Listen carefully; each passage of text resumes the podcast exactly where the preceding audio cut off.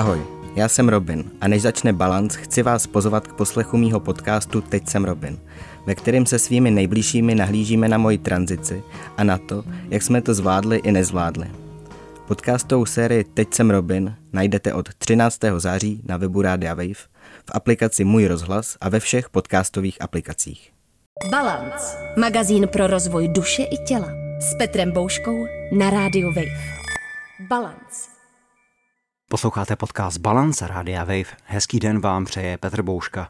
Dnes tematicky navazujeme na podcastovou sérii Teď jsem Robin, která v šesti epizodách popisuje tranzici očima nejbližších hlavního hrdiny Robina, dříve Elišky, a byla zveřejněna v rámci audiodokumentárního formátu Rádia Wave do Kuvlna.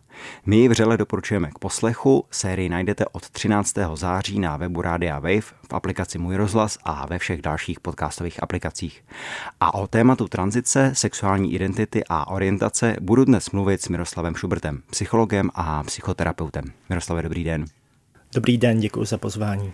Jaký je rozdíl mezi genderem a biologickým pohlavím? Já si myslím, že dnešní podcast musíme zahájit právě tímto. Gender a biologické pohlaví jsou dva odlišné koncepty, které se ale částečně ovlivňují. Pokud mluvíme o biologickém pohlaví, tak to je taková biologická charakteristika, kterou třeba posuzuje lékař, když se narodí dítě a dítě rozdělují buď to do kategorie muž nebo kategorie žena podle těch biologických orgánů, které, které vidí, které nějak posoudí. Pokud je to svým způsobem nějak jako nejasné, tak pak dítě je identifikováno jako eh, inter, intersex. Vlastně můžeme si to rozdělit na jednotlivé části, jednak tedy vnější pohlavní orgány, vnitřní pohlavní orgány, pohlavní žlázy, hormony, respektive hormonální hladina a chromosomální výbava. Pokud mluvíme teda o intersex lidech, tak tam dochází k různému promíchání, k různým variantám těchto charakteristik, že není úplně zřejmé, jestli dítě by mělo být zařazeno do kategorie muž, tak jak ji chápeme, nebo do kategorie eh, žena. Co se týče genderové identity, tak to je identita, která je více psychická, spojena vlastně s tím, jak eh, člověk sám se prožívá, se identifikuje. Ovlivňují hodně společenské eh, faktory, očekávání, které máme od mužů, od žen, tak vlastně člověk během života, během dětství a dospívání se učí, co to je být správným mužem, co to je být správnou ženou a některé z těchto těch jako charakteristik si do své identity integruje, jiné naopak třeba jakoby odvrhne nebo je považuje za něco, co není integrální součástí jeho, jeho identity. Často se v té debatě, která je ve společnosti nebo minimálně v části společnosti poměrně konfliktní, objevuje právě něco, co bych označil jako biologicky deterministický směr, ale když jsem studoval to téma, tak oni skutečně ty pohlavní znaky, ať už primární nebo sekundární, nemusí být ve všech případech jednoznačné. To znamená, že pouze na základě, řekněme, podoby tvaru, funkce těch pohlavních orgánů zkrátka nemůžeme rozlišit, nemůžeme definovat pouze ty kategorie muž a žena, které jsou pevné, ale je tam skutečně z hlediska biologie, anatomie i možnost nějakého překryvu, nějaké variability. Ano, zdá se, že třeba 1%, možná je to i víc, populace je intersexuální. To samozřejmě trochu jako problematizuje ten náš standardní pohled na pohlaví, že vlastně existují čistě jenom dvě kategorie lidí, a v té debatě se také objevuje to, že pokud, eh, vy jste říkal zhruba procento populace, já jsem se dočetl dvě, takže je to poměrně minorita kde ta věda nebo odborníci, kde se definuje, zda je to nějaká deviace, zda je to dysfunkce, anebo zda je to zkrátka nějaký biologický projev, který je vlastně přirozený a nějakým způsobem funkční. To znamená, že to není patologie, ale zkrátka trošičku jiné tělo. Jako je někdo třeba abnormálně vysoký, nebo já nevím, má abnormálně světlé vlasy, tak někdo má prostě takto konstruované dané pohlavní ústrojí a pohlavní znaky.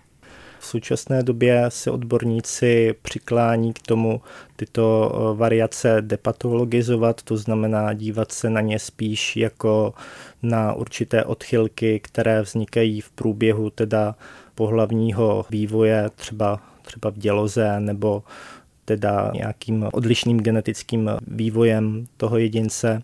Někteří lidé, kteří jsou intersexuální, tak eh, můžou se svojí biologickou výbavou mít děti, jiní nemůžou, ale na základě toho se v současné době eh, zcela jakoby neposuzuje míra toho, jestli na tyto odchylky se díváme jako na patologii eh, nebo ne.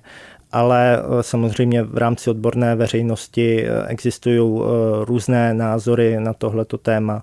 A jak jsem řekl, v současné době je spíš tendence tyto odchylky nebo variace vnímat eh, jako nějaké variace, které vznikají v rámci evolučního vývoje lidstva.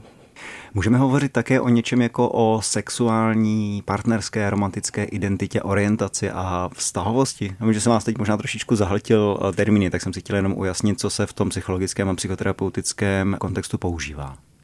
Já možná bych eh, v tomhletom kontextu rozdělil genderovou identitu a sexuální orientaci. Nikdy se to plete dohromady. Genderová identita, jak už jsem o tom říkal, je pocit příslušnosti k nějakému pohlaví a sexuální orientace to je romantická sexuální přitažlivost k určitému pohlaví. Takže vlastně my máme trans lidi, kteří můžou být uh, jednak heterosexuální, někteří se takhle nazývají. To znamená, že přejdou do určité role, například do ženské a přitahují je muži, ale pak máme i celou řadu trans lidí, ale i cis lidí, kteří uh, jsou přitahováni stejným pohlavím nebo více těmi pohlavími identifikují se třeba jako bisexuální nebo pansexuální. Dá se říci a ví se, do jaké míry jsou tyto kategorie vrozené a do jaké jsou ovlivněny a podmíněny sociálně kulturními faktory právě prostředím, ve kterém člověk vyrůstá a jeho životní zkušenosti? Výzkumy eh, nám ukazují, že co se týče třeba sexuální orientace a genderové identity, tak tam může být velký vliv biologických faktorů, Například se zkoumaly dvojčata a ukázalo se, že monozygotní eh, dvojčata, to znamená ty, kteří pochází ze stejné zárodečné buňky a mají stejnou genetickou výbavu, tak s daleko větší pravděpodobností jsou oba dva ty jedinci transgender, kdežto dizygotní dvojčata jsou možná o trošku větší pravděpodobností trans, ale je to daleko méně než u těch eh, monozygotních. Takže předpokládáme, že tam ten vliv eh, genetiky je značný, ale třeba není to eh, jediný faktor, který k tomu přispívá. Dalším faktorem může být třeba i vliv pohlavních hormonů v nitroděložním vývoji, ale tam jsou na to rozdílné názory, není to úplně tak snadno samozřejmě prokazatelné a je to oblast, která se pořád e, intenzivně zkoumá a určitě v následujících letech budou ty poznatky přibývat. Jak se vyvíjí během života ta sexuální orientace a genderová identita? Z mého pohledu je to takový proces postupného odkrývání, postupného sebepoznávání se, že my máme teda nějaké biologické vlohy a my vrůstáme nějak do té kultury, do toho sociálního prostředí, do naší rodiny a nějak se porovnáváme s našimi rodiči nebo nějak se vůči nim vymezujeme a hledáme třeba v oblasti toho genderu tu naši pozici, která nám přijde autentická, i třeba vzhledem k tomu, co od nás v té dané době očekává to kulturní prostředí, že role muže a ženy před 50 100 lety byly jinak postavené, než jsou teď a i vzhledem k tomu my nějakým způsobem konstruujeme svůj gender nebo tu pohlavní identitu co se týče sexuální orientace, to je mm, něčem, něčem podobný proces. Člověk většinou si to uvědomuje během dospívání, že ho sexuálně přitahují osoby stejného pohlaví nebo obou pohlaví v případě bisexuality a snaží se to nějak jakoby integrovat eh, do té své identity, nějakým způsobem to zpracovat. Někdo se třeba ze začátku neidentifikuje jako gay nebo lesba nebo bisexuální, ale je tam nějaké třeba přechodné období, kdy ten člověk nějak jako tápe, je to pro něj eh, něco takového cizího, co se mu těžko přijímá. což je i dáno vlivem určitého kulturního nastavení, že tyhle ty variace vlastně nejsou úplně eh, favorizovány nebo vnímány eh, vždycky jako pozitivní pak následně teda dochází k tomu, že ten člověk eh, to do svého života nějakým způsobem integruje, přijme. Někdy se stává samozřejmě, že tenhle ten proces může být i variabilnější, než jsem říkal. Člověk si svůj genderovou identitu i sexuální orientaci může v určitých aspektech uvědomovat i třeba po 20. roku života, někdo možná i ve 40 letech, ale ty případy asi nejsou tak časté. Mohl byste pohovořit ještě o nebinárních lidech, o těch nebinárních kategoriích, o čem se v poslední době také více mluví?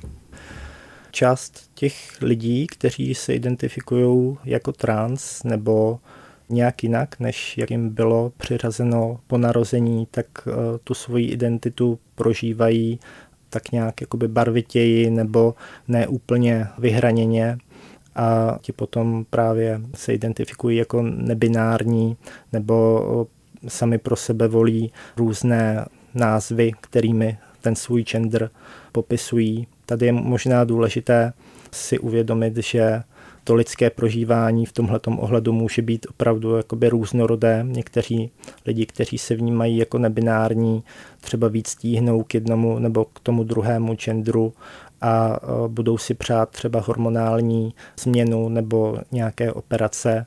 Jiní třeba tohleto ani chtít nebudou, takže pokud se s někým takovým potkáme, tak můžeme se ho klidně jakoby zeptat, jak on to má, nebo co pro něj ten gender, kterým se představuje, znamená a to není žádná jakoby otázka, která by byla neslušná. Naopak myslím si, že ten člověk to rád odpoví. Potom možná bych taky zmínil, že existuje velice malá skupina trans lidí, kteří eh, svoji genderovou identitu prožívají nějak jakoby proměnlivě, že třeba část týdne se identifikují jako muži, část týdne jako ženy. Z mé strany je to třeba validní identita. Ty osoby můžou být eh, velice schopné v životě a rád bych, rád bych posluchače podpořil, aby se pokusili přijímat třeba i tyhle ty varianty prožívání toho genderu, které nám přijdou třeba něčím jako zvláštní nebo těžko pochopitelné. Vám na schvál položím takovou možná zjednodušující nebo provokativní otázku, ale protože mi to velmi připomíná nějaký psychoterapeutický proces toho sebepoznávání a odkrývání těch vrstev a jsem přesvědčen o tom a tak i o tom mluví odborníci, že psychoterapie vlastně nemá cíl, že není nikdy hotová, že vždycky je tam něco dalšího k okrytí, k poznání a k integrování, tak je tento proces objevování eh, sexuální orientace a genderové identity někdy finální?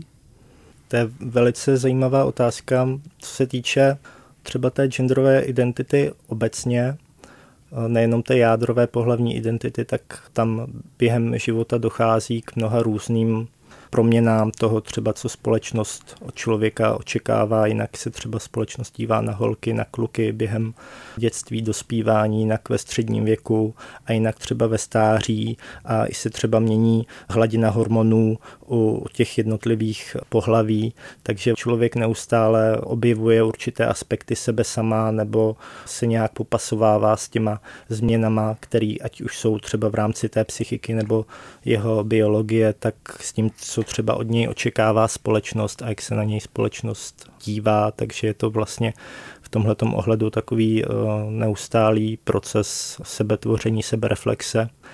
A co se týče třeba těch trans lidí, tak tam samozřejmě může docházet taky k nějaké variabilitě, že ten člověk se, obzvlášť v dospívání, je to takové patrné, že se nejdřív jakoby identifikuje nějakým způsobem, pak třeba zjistí, že můj vyhovuje nějaká jiná kategorie, například nejdřív podobně jako Robin se identifikuje jako lesba a pak následně třeba zjistí, že to ještě není úplně ono, takže přijme tu kategorii trans a dochází takhle jakoby k pozvolnému posunu, objevování a většímu ujasňování té identity.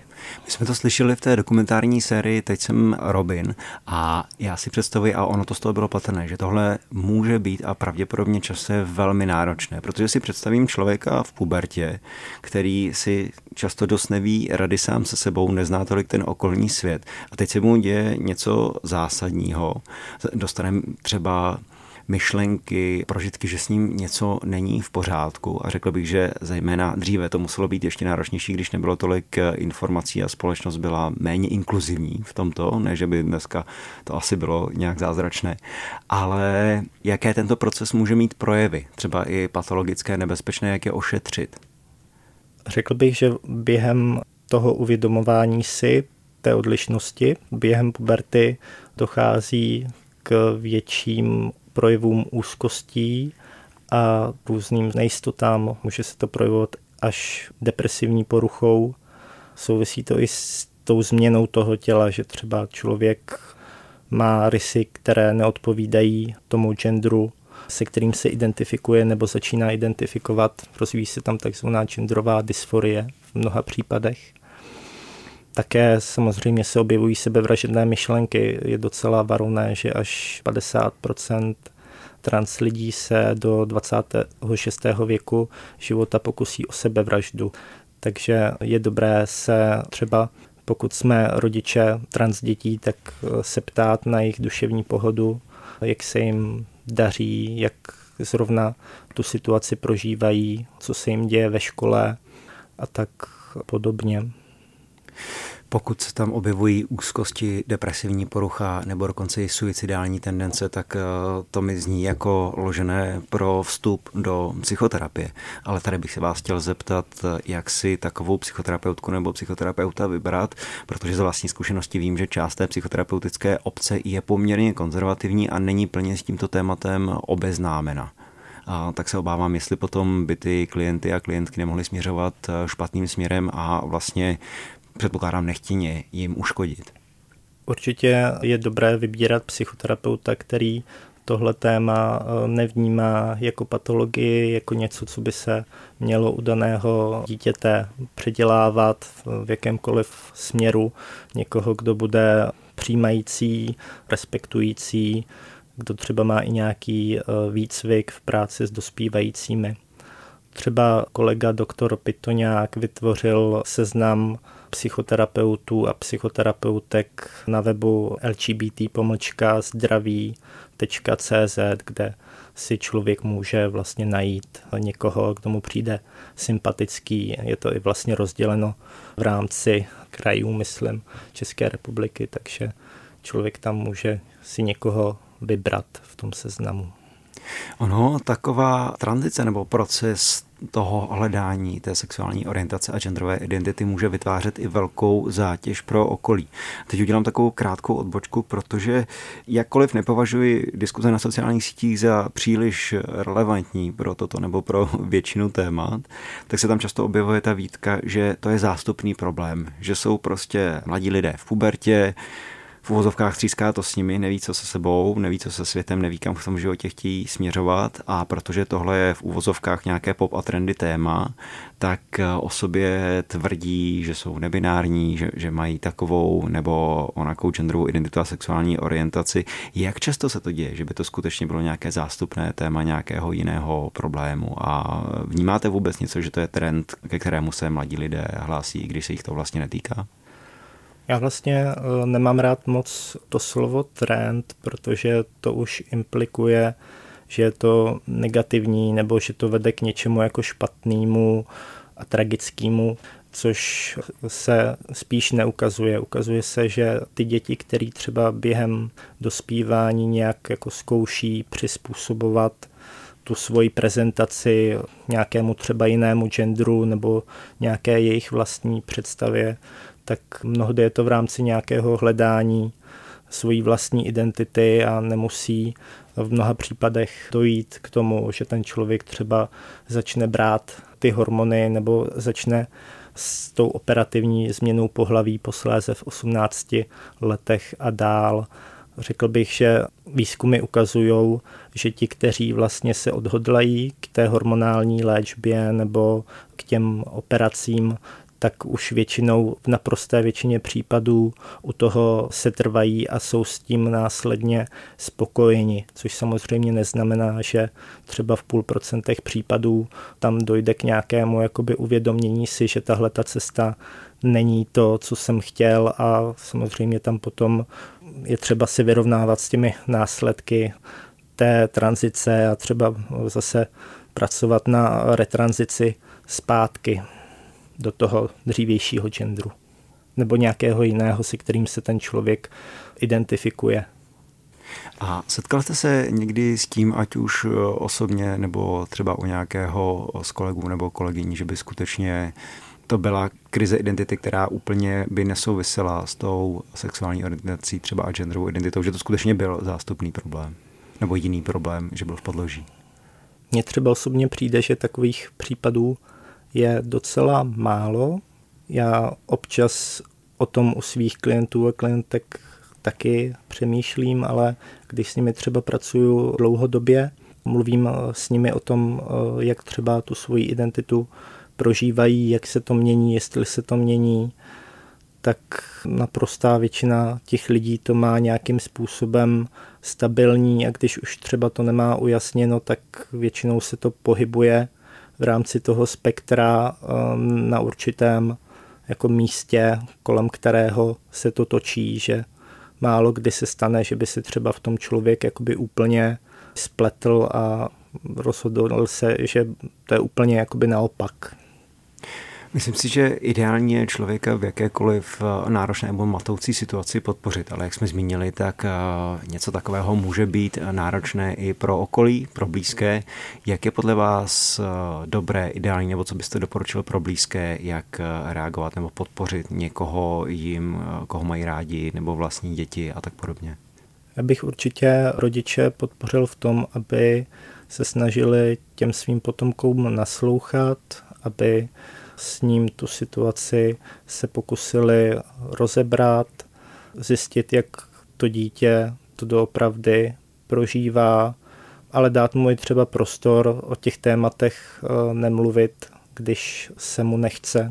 Abych možná zdůraznil, že pro mnoho rodičů tam může být určitý šok spojený třeba s představou těch biologických zásahů hormonální terapie nebo těch operací, ale ta genderová identita je mnohdy právě o tom, jak to dítě to vnitřně prožívá, jestli se cítí spokojenost s tím, kam ho třeba druzí zařazují, jak ono samo třeba chce vypadat, chce se prezentovat, chce být přijímáno.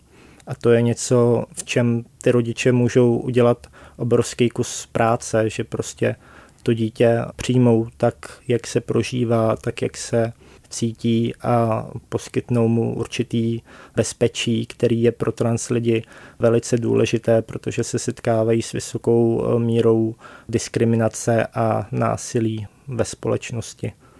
Diskriminace a násilí, to je samozřejmě bez debat, ale navazuje to na moji další otázku, co rozhodně nedělat v rámci podpory těch, těch blízkých. Já chápu, že to pro mnoho lidí může být šok, zvláště pro starší, kteří vyrostli v jiném sociokulturním kontextu a mají ta přesvědčení třeba hluboce zakořeněna a to, co eh, se nyní tematizuje v médiích, tak pro ně může být matoucí a vlastně ohrožující do, do jisté míry. Může nás to znejišťovat ve světě, může to vytvořit, vytvářet nejistotu i o sobě samých.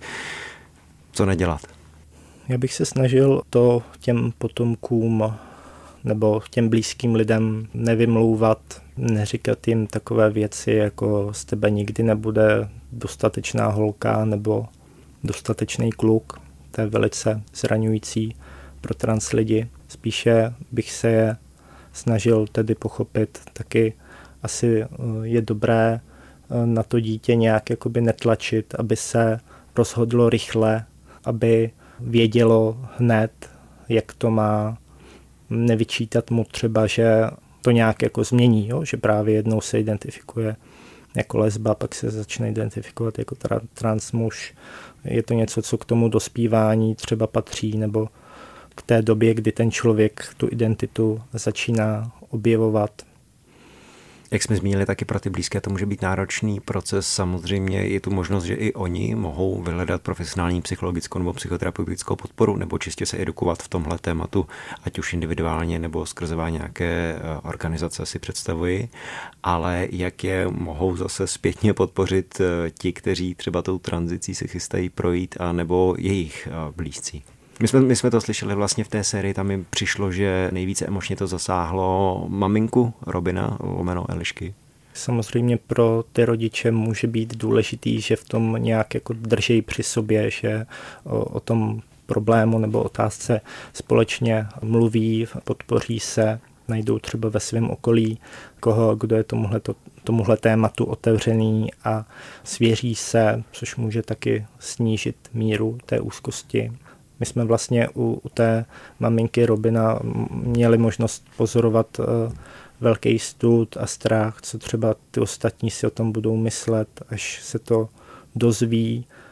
A můžeme vlastně eh, si říct, že to je takový taky proces coming outu, kdy ta maminka vlastně vychází s nějakou jako pravdou na povrch, třeba v rámci toho svého pracoviště a třeba ona už si představuje, jak ty druzí tam se k tomu budou stavět negativně, že třeba jí budou pomlouvat a myslím si, že v takové situaci je důležité právě najít někoho, kdo toho rodiče podpoří, kdo řekne, že to jeho dítě je v pořádku, že on je v pořádku a to bych i já tady chtěl zdůraznit, protože rodiče trans dětí často cítí nějakou vinu za to, že to dítě je takové, jaké je. Tak není to o tom, že by třeba něco udělali ve výchově špatně, že by eh, něco zanedbali, opravdu spíše jsou tam i ty další nebo jenom ty další faktory, které tu genderovou identitu ovlivňují a brát to prostě tak, jak, jak to je, že teď prostě eh, je potřeba eh, tu realitu nějak jako přijmout, nějak se s ní vyrovnat, ale zároveň bych chtěl říct i to, že je normální cítit smutek, cítit vztek, zklamání, vše možné emoce se můžou střídat, než třeba člověk bude schopen tu identitu toho svého dítěte nějak jako přijmout nebo respektovat. Říkám si, a napadlo mě to také na základě posluchu té dokumentární série Teď jsem Robin, že ono, celý tento proces může být vlastně takový filtr, takové síto našich vztahů, že se může ukázat, kteří lidé nás opravdu mají rádi, milují. Chce se mi říct tak, takový, jací jsme, i když projdeme třeba velkými životními změnami a nemusí se jednat jenom o tu tranzici, a lidé, kteří jsou otevření a mají rádi a sami hledají autenticitu, tak uh, typuji, že ti s námi zůstanou a možná se během toho procesu nebo i po něm mohou objevit nový. Třeba se dostaneme do nějaké komunity, budou tam třeba nějací starší lidé, kteří tím prošli nebo nemusí být starší a vlastně to může být ve finále, i když ten proces je těžký a předpokládám, že i dlouhý, tak může být obohacující. Určitě s tím souhlasím. Mně přijde, že u těch trans lidí je to hodně ohledání nějaký vlastní autenticity, opravdovosti, o sebe přijetí, respektu ke svému prožívání samozřejmě mnoho lidí, kte, kteří třeba mají určité předsudky, jsou třeba negativně nastaveni k trans lidem nebo LGBT lidem, tak v ten moment to pro ně bude těžké na přijetí, že jejich třeba kamarád nebo známý má nějakou takovouhle neúplně, jak to říct, častou identitu a můžou ho opustit, ale zase se to tak jako protříbí, že mnohdy zůstanou ty lidi, kteří nějak jakoby opravdu si cení toho, že ten člověk vůči ním vystupuje otevřeně a třeba je to i zajímá, jak je rozdílný, v čem je rozdílný, chtějí tam být pro něj v tom procesu té změny, takže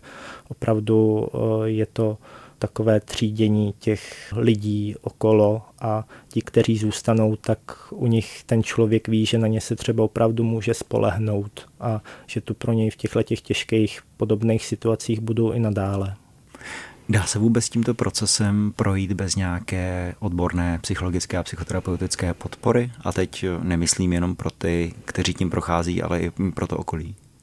Já si myslím, že určitě dá, ale v mnoha případech ta odborná pomoc, ať už třeba toho terapeuta, terapeutky nebo sexuologa, sexuoložky může být užitečná, nápomocná, Může to urychlit vlastně ten proces toho přijetí té vlastní identity nebo přijetí identity u toho dítěte.